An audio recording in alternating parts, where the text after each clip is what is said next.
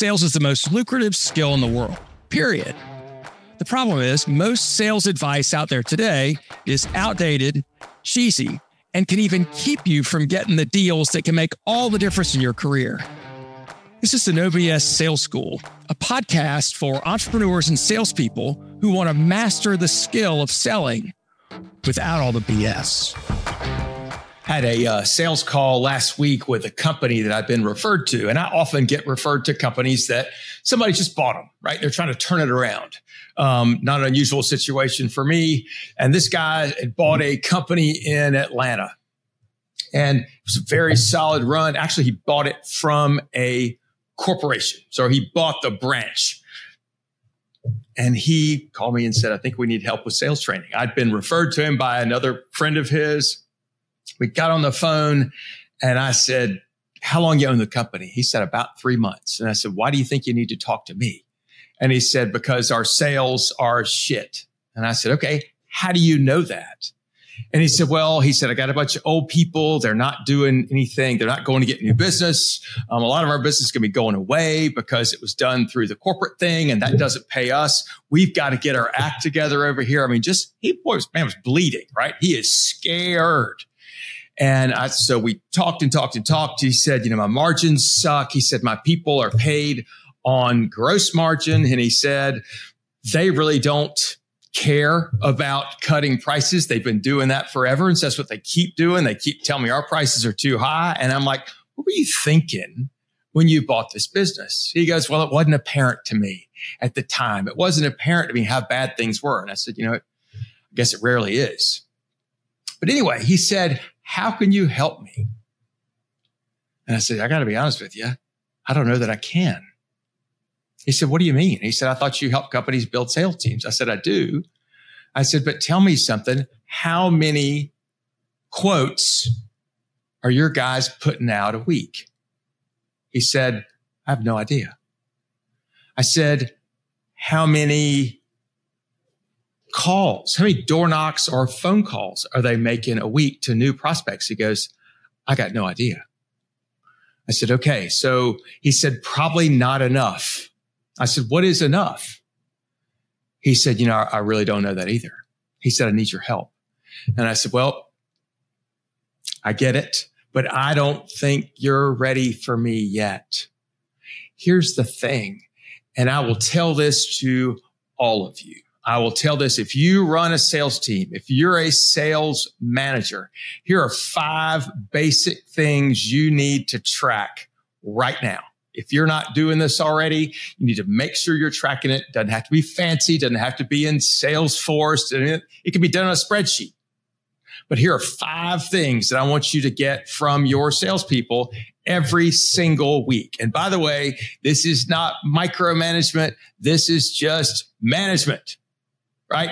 The number one thing you need to get from your sales team every week is how many new touches How many touches are they making with new prospects? How many touches they're making with new prospects? Here's what that means. Number of times they picked up the phone and dialed a number to a new prospect, or number of times they knocked on a door. I don't want to call. I don't want to count emails at this point, right? I wanted there to be active behavior beyond emails. How many calls are they making? And how many and how many door knocks are they making, right? That's one metric. What's the behavior that they're doing? The second thing I want you to measure is how many no's are they getting? What do you mean, Walker? No's? Why would they measure that? Here's what has to happen to get a no. You've got to be talking to a prospect about business. And then they need to tell you, no, we're not interested. No, we've already got that. No, we don't need that. Or no, that's not a priority for us.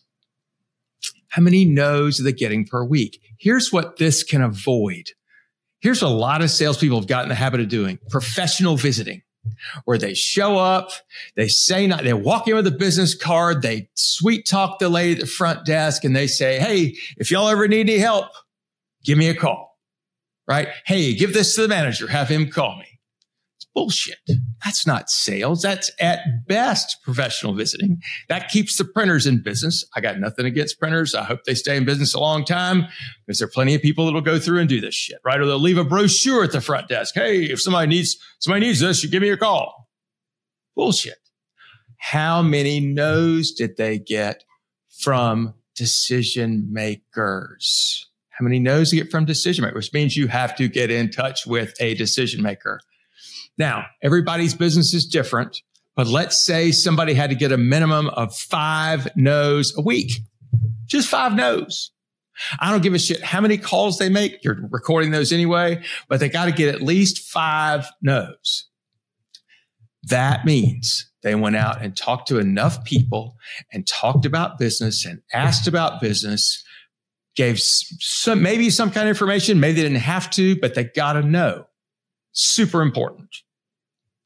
Number three, how many quotes or proposals are they doing a week? I know everybody's business is different.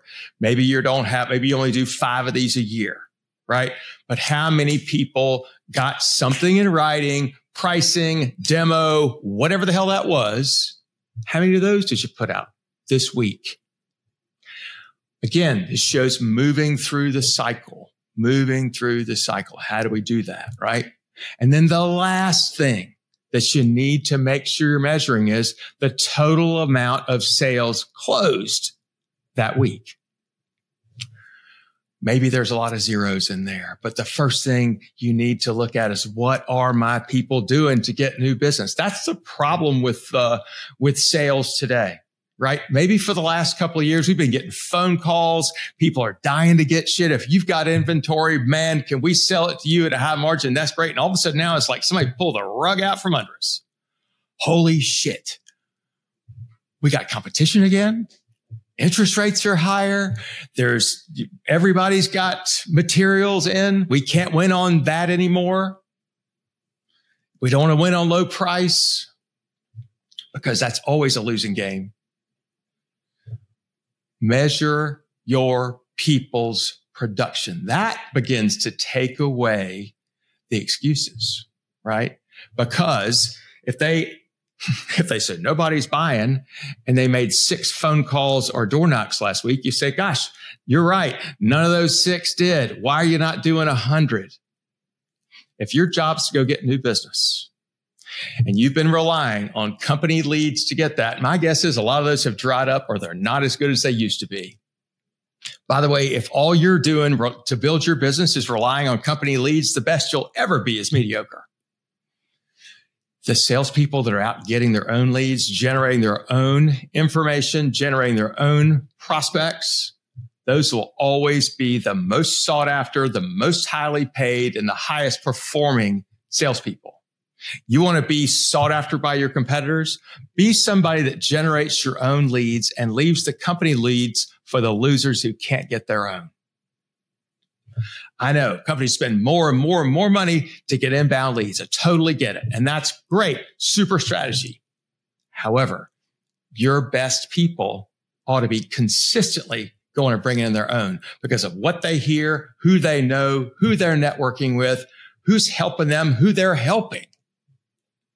Have them track those things. What you'll find is if you've never done this before, your salespeople will initially, they'll push back. Some will quit. They'll say, fuck you. This is micromanagement. We're not putting up with this shit. We didn't sign up for this thing, right? Let those people go. You didn't want them in the first place. What you'll find is your high performers, they love accountability. They want to be able to say, they want somebody to care what they're doing. They want to be able to show what they're doing, right? They want to be better. And if you say, all right, we need to make a hundred touches a week, new touches. This does not mean you're having a conversation with somebody over three calls during that week. That counts as one, right? One call gets one point. Track behavior.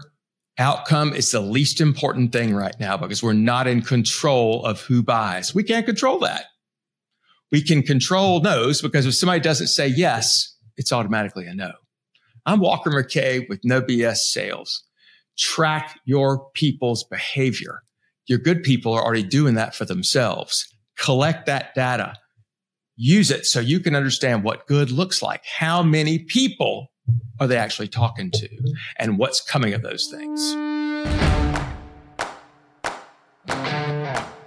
Thanks for listening to the No B S Sales School podcast. If you haven't already, please take one minute to write a quick review for the show. It really does make a huge difference. Also, subscribe to the show and please forward this episode to somebody else who needs to hear it. As a bonus for listening, I'm going to give you access to a free mini course, Seven Expensive Sales Mistakes You're Making and What You Can Do About It.